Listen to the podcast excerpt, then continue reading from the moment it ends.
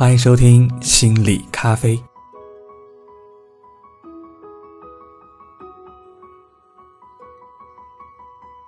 这期节目的开头呢，先让我来猜一猜，你是一个很需要别人的尊重，并且认同感非常的强这样一个人。你有许多可以成为你的优势的能力，但是你还没有发挥出来。你在和异性交往的过程当中。尽管表面上显得很从容，但是你的内心实际上是有一些不安的。你有时会怀疑自己所做的决定或者所做的事情是否正确。你喜欢生活富有变化，讨厌被人限制。你认为在别人眼前过于坦率地表露自己是不明智的。你有时外向亲切，好交际，而有时则内向谨慎，沉默。大家听完了上述的描述，是不是觉得有一些描述和个人的特点很吻合呢？你是不是觉得有一些描述就是为你而准备的呢？其实，上面的一些描述的语句都是非常笼统的。这些语句呢，放在大部分人的身上都是适用的，而往往这些看似普通又带有广泛性和模糊性的语言，很容易让你接受这样的暗示，并且认为这些话说的就是你自己。像这样对号入座式的行为，其实就是巴纳姆效应带来的影响。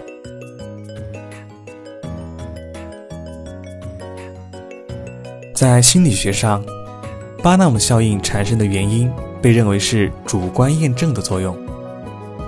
简单的说，就是因为我们心中想要去相信。如果我们想要相信一件事情，我们总可以搜索到各种各样支持自己的证据，哪怕这件事情与本身的自己毫不相干，我们还是可以找到一个逻辑，让它符合自己的设想。这样的效应呢，在生活当中十分的普遍。就拿算命来说，很多人都请教过算命先生，而且都认为算命先生说的真的很准。其实，求助于算命先生的人，大多都命运多舛，情绪低落，屡遭生活的挫折，使得他们丢失了一些安全感。听天由命的依赖心理，很容易就让他们接受了算命先生的暗示。再加上算命先生善于利用效应中的笼统性、一般性的人格去描述、去揣摩对方的内心感受，通过这样说出一些模棱两可的既往判断或者未来的预言，求助者立刻会感到一种精神上的安慰。那算命先生接下来说的一段一段无关痛痒的话，便会使得求助者深信不疑。你仔细想想。如果算命先生真的能够预知未来，那他何不给自己算一卦呢？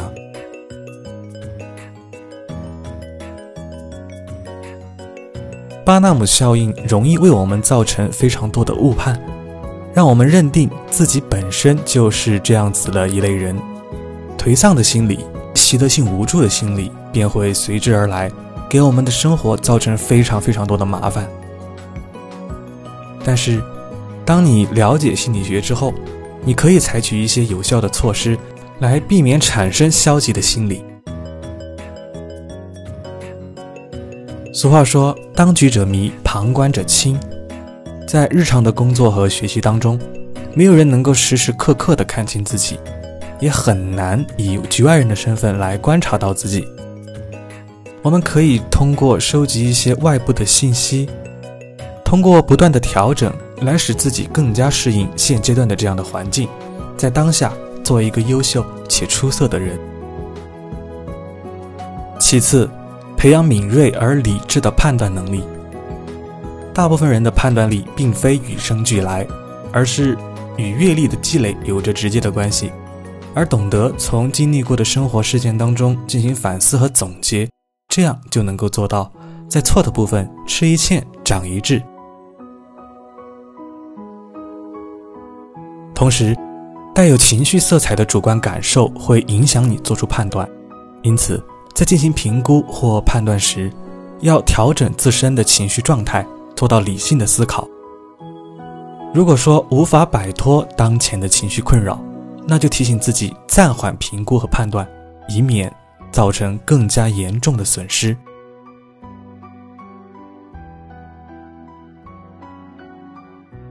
任何的评测，任何的看法，这都只是当下的一种参考，都只是在这一段时间你所处位置所展示出来的一种状态。往后你能够成为什么样的人，结果都会遵循你内心的轨迹，都会依附于你的观念而产生的行动，那就是你的所见所感，你的所作所为。